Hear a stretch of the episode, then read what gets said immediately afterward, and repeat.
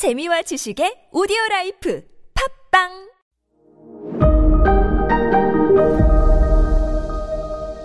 네, 여러분 안녕하십니까. 역사 스토리텔러 썬킴 인사드리겠습니다. 오다 노부나가의 손에 뭐가 들어오냐면 바로 조총. 조총이 들어옵니다. 오다 노부나가는 머리가 굉장히 좋은 사람이었어요. 조총을 자기가 직접 쏴봐요. 쏜 다음에 이 위력을 알아봅니다. 그리고 결심을 해요. 내가 이 조총으로 천하 통일을 하겠다. 근데 당시 이제 조총이요. 일본에서는 포르투갈 상인들이 갖고 왔잖아요. 지금 큐슈에. 조총의 인기가 별로 없었어요. 왜냐면 너무 화승총이잖아요. 화승총. 화승은 부싯돌이거든요. 방아쇠가 있는 게 아니라 정말 원시적인 총. 그러니까 부싯돌로 심지에 불 붙인 다음에 씩 타들어가겠죠? 이때 심지가 다 타 들어가면은 신지는 코요테의 가수고 심지요. 탕! 쏘고 다시 장전하고 심지에 불 붙여서 또 쏘는데 너무 시간이 오래 걸리는 거예요. 그 당시 일본 무사들 사무라이들은 이거 뭐냐고 차라리 이걸 막대기로 휘두르는 게 더 낫다고. 왜냐면 칼이 있으면은 날라다니면서 팩팩팩 베면 되는데 얘는 한 뭐 2, 3분에 한 발 빵 쏘고 그럼 2, 3분 장전하는 시간에 상대편 적이 기다려주냐? 칼 들고? 아니죠. 나는 벌써 저 세상 사람이죠. 그래가지고 이거 아무짝에도 쓸모없다. 조총이란 거. 예전같이 칼로 싸우자가 된 거예요. 근데 오다 노부나가는 보통 사람이 아니었어요. 이 총, 조총. 이거 물론 장전하는데 시간이 오래 걸린다. 이거를 활용할 수 있는 방법이 없을까 하다가 그 유명한 우리 조선 입장에서 봤을 때는 그렇게 악명 높은 삼열 발사 전술을 만들어냅니다.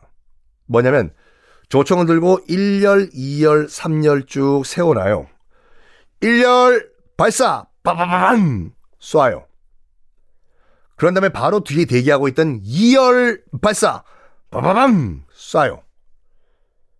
그리고 또 다음 뒤에 대기하고 있던 3열 발사 빠바방 쏴요. 이때쯤이면 맨 앞에 처음 쐈던 1열이 장전을 또 마친 상태예요.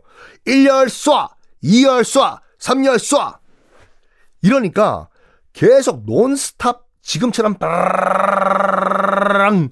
이런 논스탑 발사가 되는 거였어요. 로테이션 발사가요. 우와. 이렇게 연사 쏘는 시스템 어마무시한 위력을 발휘합니다. 그래가지고 이 3열 발사라고 하는데 이게 나중에 임진왜란 터졌을 때 일본군들이 상륙해가지고 이걸 그대로 써요. 3열 발사를. 그러니까 조선군 아무리 활 쏴봤자 될 턱이 있나 이게. 그래가지고 3열 발사 시스템을 개발한 오다 노부나가 자기의 10배가 넘는 병사들 군대와 싸워서도 이겨요. 왜냐? 저쪽은 칼이지만 여긴 기관총이잖아요. 어떻게 보면. 칼 들고 덤벼서 와 달려오죠? 50m쯤 들어왔을 때 다르르르 갈겨버리면 끝나는 거예요 지금. 칼 던질 수가 없잖아요. 받아라 나의 정의의 칼! 안 날라와요 50m. 자 이때 이름은 오다 노부나가가 이때 그 총을요. 이름을 조총이라고 안 부르고 뭐라고 불렀냐면 아, 총포라고 불렀어요. 총포가 일본식 발음이 뎃포거든요. 뎃포. 여기서 나온 표현이 뭐냐면요. 총 전쟁 나갈 때 뎃포도 없이 나간다. 정말 무식한 짓이다라고 해서 무대포란 말이 여기서 나왔습니다. 에? 무대포가 일본어예요? 에.